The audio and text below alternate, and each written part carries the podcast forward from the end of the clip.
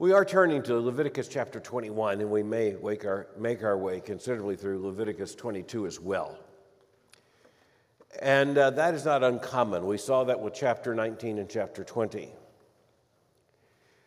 One of the things that we have noted before, and we will note again, is a rather significant amount of instructional repetition. And we look at this, and we sometimes just have to wonder why does this have to be said again? And, and it's not again as in just the same instructions and laws and commandments and statutes and eh, the requirements again. It's, oh, now we are talking about the priesthood, but that means we've got to go back to the sacrifice again. So, why so much again and again? Well, it's easy to look at this and say, well, it has to be because Israel is a uniquely hard hearted, short memoried people. But I think there's a lot to it beyond that. And, and, and by the way, the first answer, I guess, to why this has to happen might be asked by a child, but can easily be answered by a parent. In other words, we have to tell our children the same things over and over and over again which meant that we as children had to be told the same things over and over and over again. And uh, knowledge in that way, even in just the simple parent child relationship, is cumulative because in the beginning of the relationship, you do not explain to children the theory of the thing, you just give a simple instruction. They do not need to know the difference between direct and alternating current for you to tell them not to stick a fork in the electrical outlet. They don't need to know about the theory of heat conductivity in order to tell them don't touch the stove. And then at some point, it does become a little more necessary for the child growing into maturity to have some reason as to why the thing is the thing. Amazingly, we as adults grab a hold of a hot pot. We do stupid stuff. Stuff we were told not to do when we were two. It has to be deeper than that. It must be that Israel has to be reminded, for one thing, of both the role of the priest and the reality of the sacrifice in such a way that it's not just the priesthood that takes responsibility, but the people. That, that has to be another part of this. So the people must know all of this. This is not like an inside, quiet, confidential briefing for the priests, for Aaron and his sons. This is for all of Israel to know. In this sense, it is sort of like Israel being told about the alternating and direct current. In other words, they can know the big picture, they can know the reason, they can know the specifics. None of this would have to be opaque to them. So look at chapter 21. We'll begin in verse 1. And the Lord said to Moses, Speak to the priests, the sons of Aaron, and say to them. Now remember that there's something else going on here that is subtle in the sense that most Christians tend to miss it. So let me ask you a question. We're just one verse into this. You say you, th- you thought this was going to go pretty fast, and you're in one verse and you're stuck there. Well, it's because there's something here we don't want to miss. So, when we speak of Jesus and we speak of the offices that he holds and the functions that he infinitely fulfills, we sometimes refer to Jesus as the something between God and man. What's that something? The mediator. Yes, uh, he is the mediator, and he's defined as the mediator, as the great high priest, by the way. Hold that. But Jesus isn't the only mediator in Scripture. He's the only saving mediator, but he's not the only mediator. That Moses is a mediator between God and Israel constantly. God speaks to Moses. God doesn't speak directly to Israel. God speaks to Moses. God sometimes lets Israel know that he is speaking to Moses by sending supernatural signs God will give his presence to Israel in a column of fire. God will make very clear that he is speaking to Moses, and he will declare that he has spoken to Moses. Moses mediates the word of God. But what's really interesting here is that when it comes to the priesthood, the priesthood needs a mediator. So we're one verse in, and here's something that the book of Hebrews will clarify concerning Christ's high priestly role, his infinitely perfect priestly role. Moses needs a mediator. Moses is a mediator. In this case, he functions as a mediator. The Lord speaks to him and tells him to speak to Aaron. Speak to the priests, the sons of Aaron, and say to them, No one shall make himself unclean for the dead among the people, except for his closest relatives, his mother, his father, his son, his daughter, his brother, or his virgin sister who is near to him, because she has had no husband, for he may make himself unclean. For her, he may make himself unclean. He shall not make himself unclean as a husband among his people, and so profane himself. They shall not make bald patches on their heads, nor shave off the edges of their beards, nor make any cuts on their body. They shall be holy to their God, and not profane the name of their God, for they offer the Lord's food offerings, the bread of their Lord, it's uh, translated here, the bread of their God. Therefore they shall be holy. They shall not marry a prostitute or a woman who has been defiled. Neither shall they marry a woman divorced from her husband, for the priest is holy to his God. You shall sanctify him, for he offers the bread of your God. He shall be holy to you, for I, the Lord, who sanctify you, am holy. And the daughter of any priest, if she profanes herself by whoring, profanes her father, she shall be burned with fire. Well, you look at this and you say, it may be a while since you've read this passage. Here it is in all of its shocking intensity. The Lord is to speak to Aaron and to the sons of Aaron, saying, First of all, you can't hang around with corpses. You can't make yourself unclean for the dead, but there are exceptions. The priest may make himself unclean for the dead in the case of the death of a close relative, and then it's defined again. So we, this is not something left to the imagination, to the hermeneutical, you know, uh, determination. No, this is listed specifically. Closest relatives mean father, mother, son, daughter, brother, or virgin sister. So, so what is this? What, what, what is this clean and unclean? Maybe you have some Jewish friends. And uh, they, after experiencing the death of a loved one, sit Shiva.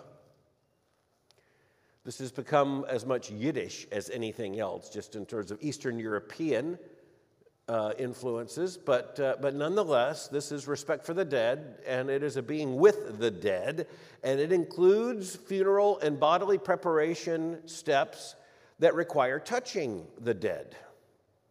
Touching the dead makes one unclean.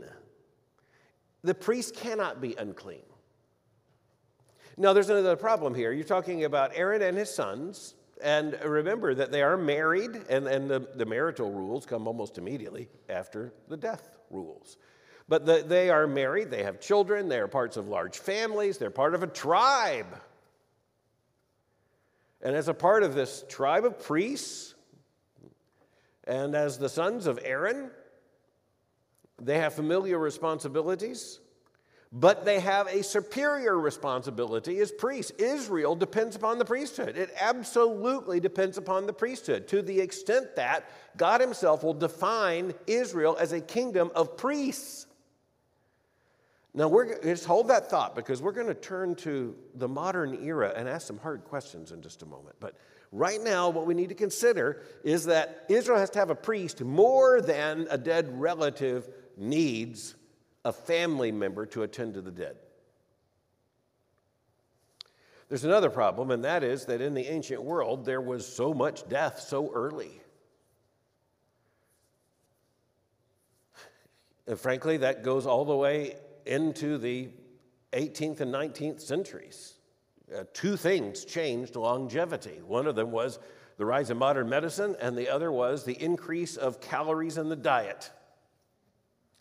Both of those things turned out to be transformative in terms of human longevity, such that very few people uh, lived into an eighth or ninth decade, very, very few, Fewer men, by the way. There's another problem when you have the sons of Aaron as the priests. They're, for some reason, lots of reasons, part of them genes, part of them uh, life related, and uh, oh, part of them probably having to do with intelligence. I mean that in terms of operational things and calculation of risk. Men tend to die earlier than women. By the way, I read the other day that the, the biggest distinction in uh, the, the survival of adolescent males and adolescent females was the ability to calculate risk. And this goes all the way back. It's not just like two teenagers in the 50s dragging their, you know, their Chevrolets on a country road. Evidently, it goes back to, you know, the fourth century BC with two 15 year old boys looking at each other and saying, hey, watch this. but the point is that there's a lot of death. And when death is communal and it's familial, uh, familial uh, it, it, means that you've got a lot of responsibilities. The priest has to reduce those responsibilities. The priest has to have only a few responsibilities, but those few responsibilities are clear. When it comes to the death of a close relative, and again, that is defined, it was defined for sexual relations, just a matter of a few verses previous. Now it's defined for death. But then something else comes. In verse 4, he shall not make himself unclean as a husband among his people and so profane himself. That's a strange verse, just as kind of out of the blue. It's just a reminder of the absolute necessity of the priest being morally clean, even ritually and liturgically clean. But then comes a verse that may seem very strange in verse 5 They shall not make bald patches on their heads, nor shave off the edges of their beards, nor make any cuts on their body. You say, well, how did that become a temptation? Well, one of the things that was common in ancient idolatry and in various forms of ancient paganism is that the priests of those pagan religions would mark themselves with, with identifiable marks. Now, you say, well, that's very strange. Who would do that? How did it ever come about? Well, if you were to go, for instance, to medieval Europe and you were to look for, say, uh, the different orders of monks and uh, different uh, Catholic orders, you would find a, a difference when, uh, when Martin Luther joined. Uh, a, a, group of friars as a young man and uh, entered into uh, basically what we would call a monastic life, he had to receive the tonsure. And the, the tonsure meant that his head was shaved at the top. So there was a ring of hair, very elegant haircut, by the way. It was a, it was a ring of hair that just surrounded the head, but the top of the head was made absolutely clean. And so you could see a friar coming from afar off.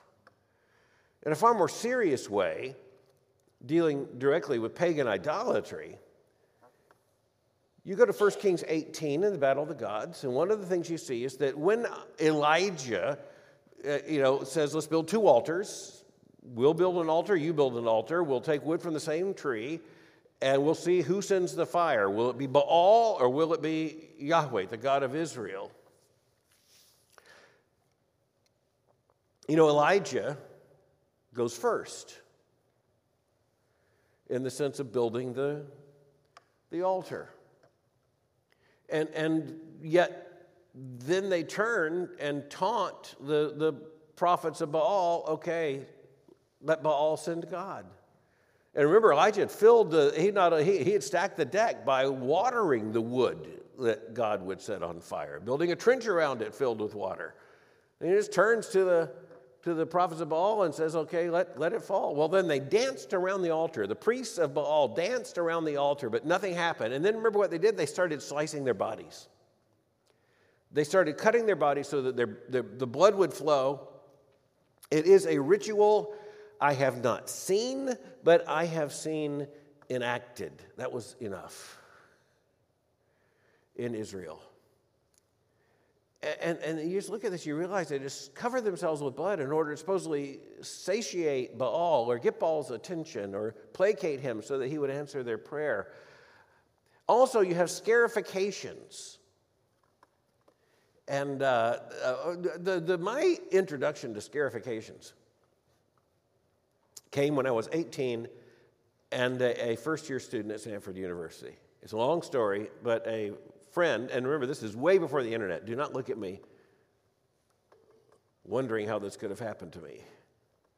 I had a friend who, was a, who had started Samford a year earlier he said we needed to get to Samford a few days before the semester started so that we could get a good dorm room. He had been there a year. I assumed he knew what he was talking about. Turned out he wanted to get there a few days earlier to see his girlfriend. But nonetheless, I got a great dorm room. Corner room. There was no air conditioning back then, but that meant you had windows on two sides. So it was, and it, it was good. It was good. But I was the only, not the only new, early arriving student. There was another student who was there, new, and uh, he was as old as my father, and he was from Nigeria. And he was there because the mission board had brought him so that he could study. He was the pastor of the First Baptist Church of Lagos, Nigeria. He was a dear, dear man who became a friend. Uh, his name was Yoel Ojemola. And he had tribal scarifications. He was born into a tribe and he was marked as a warrior of the tribe.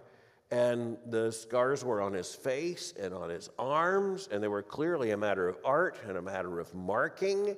And I'll never forget the man who became a very dear friend. And by the way, just last year, a man came up to me and said, uh, he's a student at Southern Seminary, and he'd been led to the Lord and baptized by Joel Ojemola uh, there in, uh, in Nigeria. It's a very sweet thing.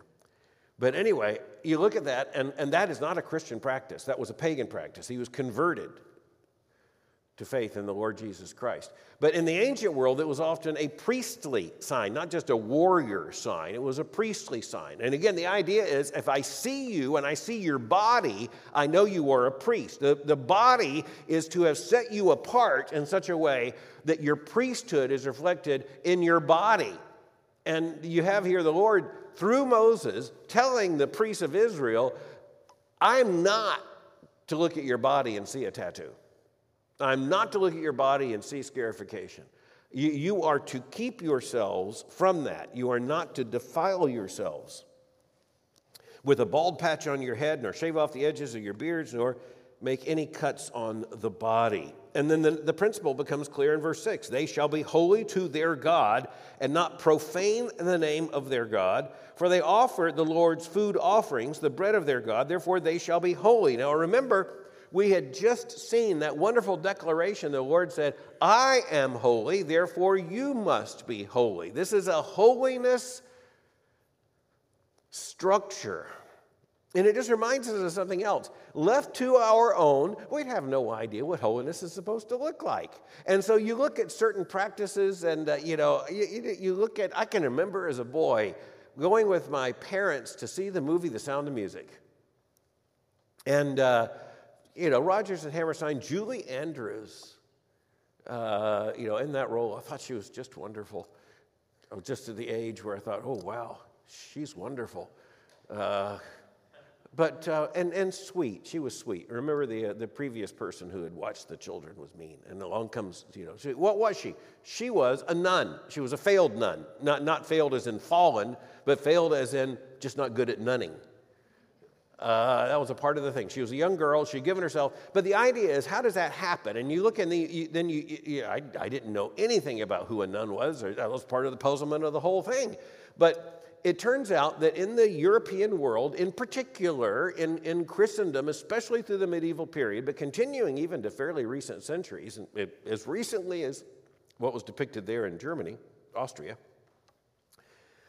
Uh, the idea is that these orders, whether they be the friars or the, or, or, or, the monks on the male side, or the various orders of nuns and other religious orders on the female side, the idea was that those would be where the holy people would go. Now, I just want to suggest, I don't think that was God's intention. But if all you're told is you are to be holy, and it's left up to you or it's left up to me to try to determine what that has to look like, then we will develop orders of this and orders of that. And, and, and we will try to come up with, even as you see among the Pharisees, especially in the New Testament, we'll come up with efforts to try to figure out how we are to demonstrate this holiness. And then, of course, if, if, it's, if it's up to us, then it's not going to be good enough to be holy. We're going to have to be holier. And so then again, you get the Pharisees who, who tithe even what is not required and do so ostentatiously. The point here is that the priests are not left to define what holy looks like. And that's good for us. It turns out we're not good at it. Turns out the priests need God to define what holy looks like. They have to be holy because they're going to be leading in sacrifices, presiding over sacrifices must be holy. And this goes back to the sexuality and the sexual activity and the holiness to be reflected there. In verse 7, they shall not marry a prostitute or a woman who's been defiled, neither shall they marry a woman divorced from her husband. So that goes back a very long way. And just to be clear, because the Bible here is exceedingly clear and you see this reflected also in the New Testament.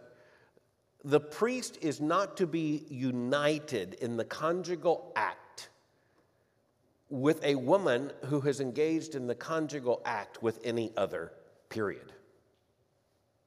It's just very clear.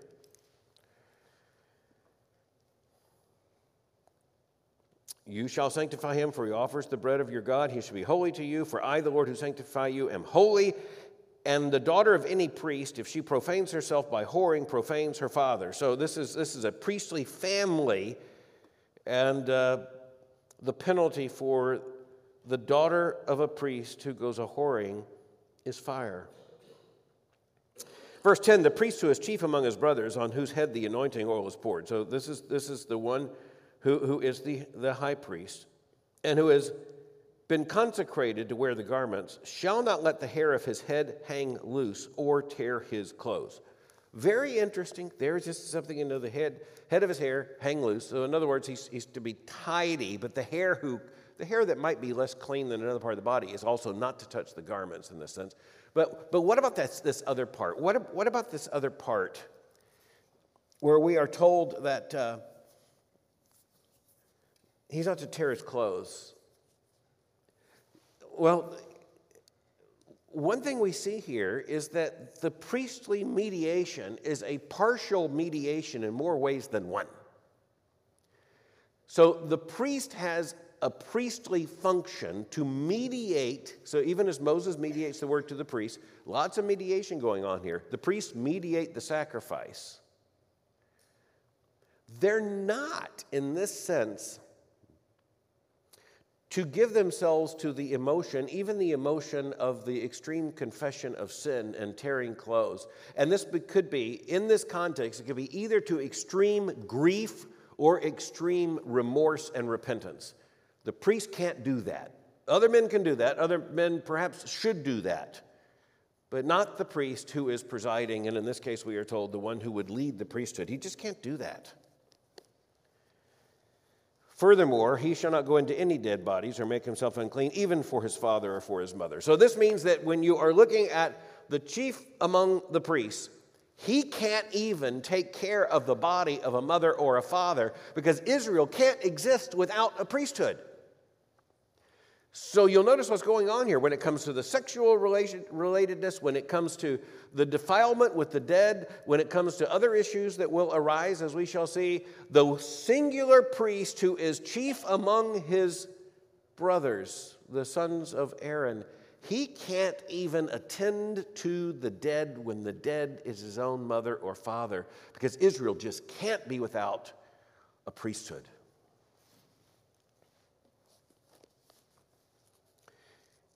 He shall not go out of the sanctuary, lest he profane the sanctuary of his God, for the consecration of the anointing oil of the God of God is on him. I am the Lord. And he shall take a wife in her virginity, a widow or a divorced woman. This adds widow, very important here.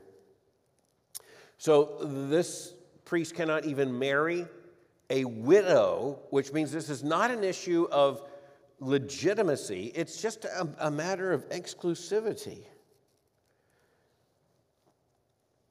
Or a divorced woman, or a woman who's been defiled, or a prostitute, these he shall not marry. But he shall take as his wife a virgin of his own people, that he may not profane his offspring among his people, for I am the Lord who sanctifies him.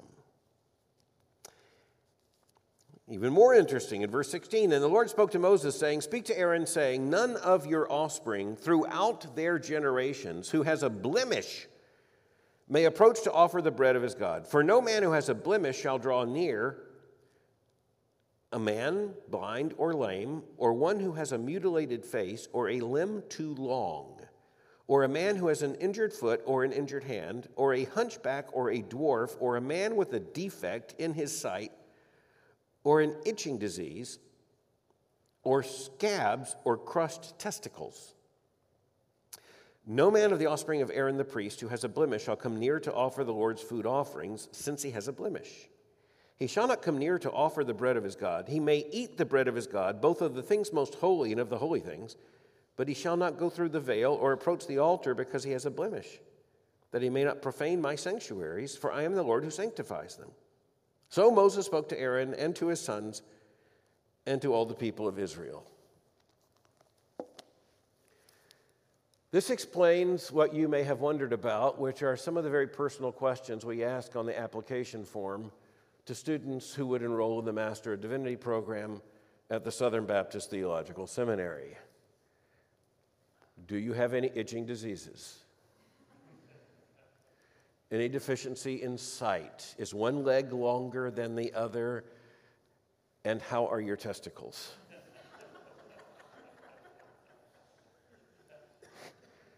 you look at this and you, you just are astounded because this runs counter to everything that is our moral instinct or our zone of personal privacy. But the priesthood has no zone of personal privacy. First of all, there's very little personal privacy in all of Israel, as a matter of fact, just for one thing, because of the, of the mode of life. It's like I tell people only when you have a rather modern situation and people have enough money to have a house with different rooms do you have to have the sex talk with your children. Otherwise, they're fairly aware at a certain age. Aware of all kinds of things that in the 19th century, we would the, the, uh, the revolution and what would have been called the bourgeois style of life, which means the rise of the middle class, it raised all kinds of questions because people didn't see a lot of things they'd seen before. And then, of course, you had the Victorian modesty that even put cloth coverings on piano legs lest they be seductive. You look at Israel here. Why? What would explain this? Well, if you're just looking for the simplest explanation, it is this Israel's survival depends upon God's wrath being held back. The covenant God made with Israel is a covenant of priests and sacrifices. You have to have a priest, which is one of the reasons why, in this same chapter, we've just been told, but the chief among the priests the senior among the priests cannot even attend to the dead when it's his own mother and father because Israel can't be without a priest. Another priest can take time off, another priest can go through the process given the limitations. He can be cleansed after a time of being unclean. The, the chief priest, he can't. He just can't. The high priest can't. But what about, the, what about these physical infirmities? This doesn't sound right. This, this isn't in accord with the Americans with Disabilities Act. This isn't in accord with our, with our sense of, of fair. But the point is go back to the sacrifice. Go back to the sacrifice. What animal is allowable for sacrifice? One without blemish, one that has no infirmity the best from the herd, the flock. And you can say, well, that, that's, that's mighty particular. That's arbitrary. But that's actually one of the points. God is omnipotent, omniscient, all glorious. He's also just and he's righteous. He has every sovereign right to hand down arbitrary rules. He hands down none that are not in accord with his own character, and none that are given to us without an explanation of purpose.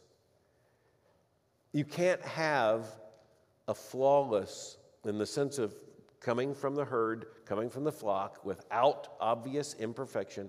You can't have a sacrifice without obvious imperfection. And the sacrifice be performed by a priest who does have an obvious imperfection. Now, you look at this and you say, well, this means that even those, many, of those who would be, say, genetically qualified for the priesthood aren't physically qualified for the priesthood. That's absolutely right. And you look at this and you go, this flies in the face of our sensibilities. And of course, it absolutely does. But hold that. Chapter 22, this is why that it all flows together. And the Lord spoke to Moses, saying, Speak to Aaron and to his sons, so that they abstain from the holy things of the people of Israel, which they dedicate to me, so that they do not profane my holy name. I am the Lord. Say to them, If any one of all your offspring throughout your generations approaches the holy things that the people of Israel dedicate to the Lord, while he has an uncleanness, because the physical uncleanness, an emission from the body or some other physical uncleanness, that person shall be cut off from my presence. I am the Lord. None of the offspring of Aaron who has a leprous disease or a discharge may eat of the holy things until he is clean. Whoever touches anything that is unclean through contact with the dead, or a man who has had an emission of semen, and whoever touches a swarming thing by which he may be made unclean, or a person from whom he may take uncleanness, whatever his uncleanness may be, the person who touches such a thing shall be unclean until the evening and shall not eat of the holy things until he has bathed his body in water. When the sun goes down, he shall be clean. And afterward he may eat of the holy things, because they are his food. He shall not eat what dies of itself or is torn by beasts, and so make himself unclean by it. I am the Lord. They shall therefore keep my charge, lest they bear sin for it and die thereby when they profane it. I am the Lord who sanctifies them. Okay? We're, we're just going deeper and deeper. We saw earlier in Leviticus that certain foods that had been sacrificed to the Lord were to become food for the priesthood. So they were, it was to be set aside, and the part that was burned on the altar was burned, but the part that remained was to be given to the priests for their food, uh, for their support. The, the priestly duties would keep them from flocks, keep them from other responsibilities that would produce food. Instead, the food is to be given to them by the Lord as that which remains from the sacrifice, given with certain commands as to how they are to eat it. But now we're told that a priest who is unclean is not even to eat of that food which comes from the altar until the evening has come and he is bathed and he is clean. Now, there's something important to notice here. You'll notice that he doesn't have to go that long without eating. So, in other words, it doesn't endanger his health or his life. It is not actually understood as a punishment because there is every reason to believe that most of the disqualifying emissions have nothing to do with sin whatsoever, and that includes the emission of semen. It's just a natural thing. This is not presented as in any way something that is immoral, it is just unclean. Just unclean. And, so the specificity of God to the priesthood comes right down to exactly how this is to be handled. And he is not to eat. Now, there are those who think that the prohibition against eating had at least a communal element because that would mean that he would be with the other priests and could thereby make them unclean. The point is, we don't actually need more than what we are given here in Scripture. It's just the way God has commanded it. In verse 10, a layperson shall not eat of a holy thing. No foreign guest of the priest or hired servant shall eat of a holy thing. But if a priest buys a slave as his property for money, the slave may eat of it, and anyone born in his house may eat of his food. If a priest's daughter marries a layman, she shall not eat of the contribution of the holy things. But if a priest's daughter is widowed or divorced and has no child and returns to her father's house as in her youth, she may eat of her father's food. Yet no layperson shall eat of it. And if anyone eats of a holy thing unintentionally, he shall add the fifth of its value to it and give the holy thing to the priest. They shall not profane the holy things of the people of Israel, which they contribute to the Lord, and so cause them to bear iniquity and guilt by eating their holy things. For I am the Lord who sanctifies them. So now, again, it just gets more complicated, but it follows the logic. So the priests are allowed to eat of the food that remains from the sacrifice according to the detailed instructions of the Lord. But that does not apply to priests who are themselves unclean and need to be absent from that food until such time as in the evening they bathe and they are declared to be clean, then they may eat of it. No layperson, and this means from the other tribes of Israel, they, they are forbidden from eating that food.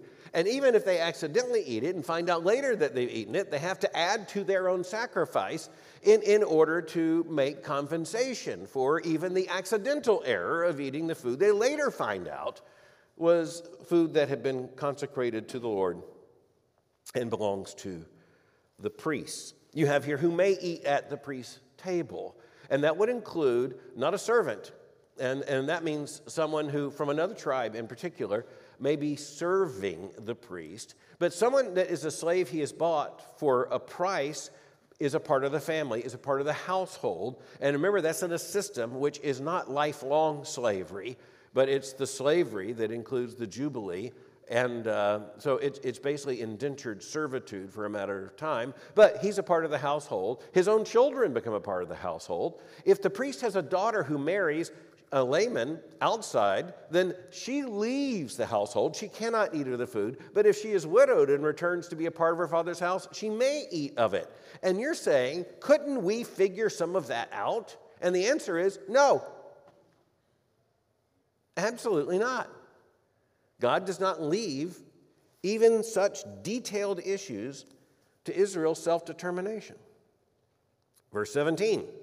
And the Lord spoke to Moses, saying, Speak to Aaron and his sons and all the people of Israel, and say to them, When any one of the house of Israel or of the sojourners of Israel in Israel presents a burnt offering as his offering for any of their vows or free will offerings that they offer to the Lord, if it is to be accepted for you, it shall be a male without blemish, of the bulls or the sheep or the goats. You shall not offer anything that has a blemish, for it will not be acceptable for you.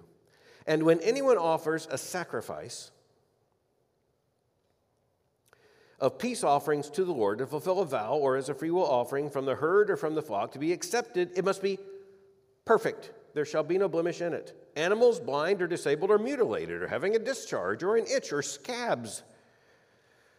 You shall not offer to the Lord or give them to the Lord as a food offering. You may present a bull or a lamb that has a part too long or too short for a freewill offering, but for a vow offering, it cannot be accepted. Just imagine, I just have to stop this. I can remember reading this as a boy. First time I read through the scripture, and I'm in all this, and I'm in deep, and I'm not understanding much of what I'm reading. But I, you know, you get to one of this, and you can think, okay, so you, you, you take a calf, you look at the calf and go, hmm, hmm, you got a scab. You're not going to be acceptable as a sacrifice. Okay, next calf. Calf comes up, big old black eyes looking at you. You look at him and you go, okay, one leg shorter than another. Well, you can be a certain kind of sacrifice, but you can't be a sacrifice for sin. And along comes, you know, next calf looking at you. All the legs are the same length, no scab, no imperfection. You'll do. I just notice how much time this is going to take. Notice how much intentionality it's going to take. This is all consuming. And you also notice why the repetition, and the repetition builds because we've not had this particular, we've had all the holiness unblemished, clean, perfect, but we've not had that extended to the length of the legs. No, we got to have this. Verse 26 And the Lord spoke to Moses, saying, When an ox or a sheep or a goat is born, it shall remain seven days with its mother, and from the eighth day on it shall be acceptable as a food offering to the Lord. But you shall not kill an ox or a sheep and her young in one day. And when you sacrifice a sacrifice of thanksgiving to the Lord, you shall sacrifice it so that you may be accepted. It shall be eaten on the same day. You shall leave none of it until morning. I am the Lord. So you shall keep my commandments and do them. I am the Lord, and you shall not profane my holy name, that I may be sanctified among the people of Israel. I am the Lord who sanctifies you, who brought you out of the land of Egypt to be your God. I am the Lord. It's just an amazing, amazing passage. What, what does this mean for us? Why, why do we take such time, word by word and verse by verse, to go through Leviticus? Well, first of all, we need to know this. For one thing, remember that for Christians, this reminds us of what is fulfilled in Christ. So when you say, well, this is Christ's atoning work, this is, this is Christ's work of obedience to the Father, this is Christ's Savior, Lord, yes, mediator. What does that look like? It looks like this, only it looks like this perfect. When we look to the book of Hebrews, and when we come to the end of our study, we will wrap this up by looking at Leviticus and Hebrews and Romans together. But this just makes us look forward to Jesus, the great high priest, the perfect high priest, the mediator. Remember what we're told in Hebrews the mediator of a new and better covenant. So let's be honest. If you are Israel, you're privileged among all the peoples of the earth for having a covenant with the one true and living God this sweet. But the covenant the Father has made with us in Christ, the covenant of redemption, is infinitely superior to this. And that requires a priest who is infinitely superior to this. It requires a priesthood that is infinitely superior to this. It requires a mediator infinitely superior to this. And it just so happens that it is indeed the Lord Jesus Christ who is the mediator infinitely superior to this. Who, by the way, entered the, the Holy of Holies one time and sacrificed not an animal, but shed his own blood for the remission of our sins never to be repeated, completely accomplished. When we are together next, we're going to take up the interesting question. So, where is Israel now? What does this mean? How does this, how does this tie? Because remember, and, this, is a, this is just a fascinating question. If you're not a Christian and you're just a historian and you're trying to deal with Israel, then one of the big questions comes. The big question is what happens after the destruction of the temple in AD 70? When the Romans destroyed the temple in AD 70, roughly a generation after the death, burial, and resurrection of the Lord Jesus Christ. So, the scripture makes clear to us that the sacrificial system has been fulfilled. Christ is the mediator, of the new and better covenant. Israel is commanded to believe in Christ. Some do, most don't. But for about 43 years or so, they, they just keep on. They just keep on doing the sacrifices until the Romans come and destroy the temple, and then the sacrificial system comes to an end because there's nowhere to do the sacrifice because the tabernacle, having been succeeded by the temple, the priest doesn't the priesthood doesn't exist without the temple. Then, then the priesthood itself basically ceases, ceases to be relevant. And so, one of the questions of modern religious scholars is what in the world was Israel to do? Well, Israel was to have believed in Christ, but the Israel that remains trying to perform sacrifices finds that come to an end, and thus you have the shift to the Judaism we know today, which is generally referred to as rabbinical Judaism rather than priestly Judaism. And it's rabbinical Judaism dependent upon the rabbis trying to figure out how Judaism is to survive without what is central the priesthood. We'll have to take that up later. At this point, the most important thing for us to know is that God loved Israel enough to make covenant with Israel as his own personal possession and to give them laws so sweet as this. But what is given to us in Christ is infinitely sweeter. And studying Leviticus helps us to understand what Christ has done for us and why his atonement is so sweet. Let's pray. Father, we are so thankful for all you've given us in your word. Thank you for this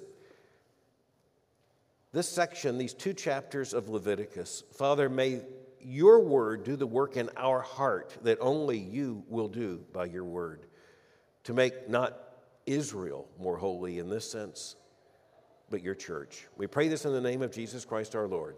Amen.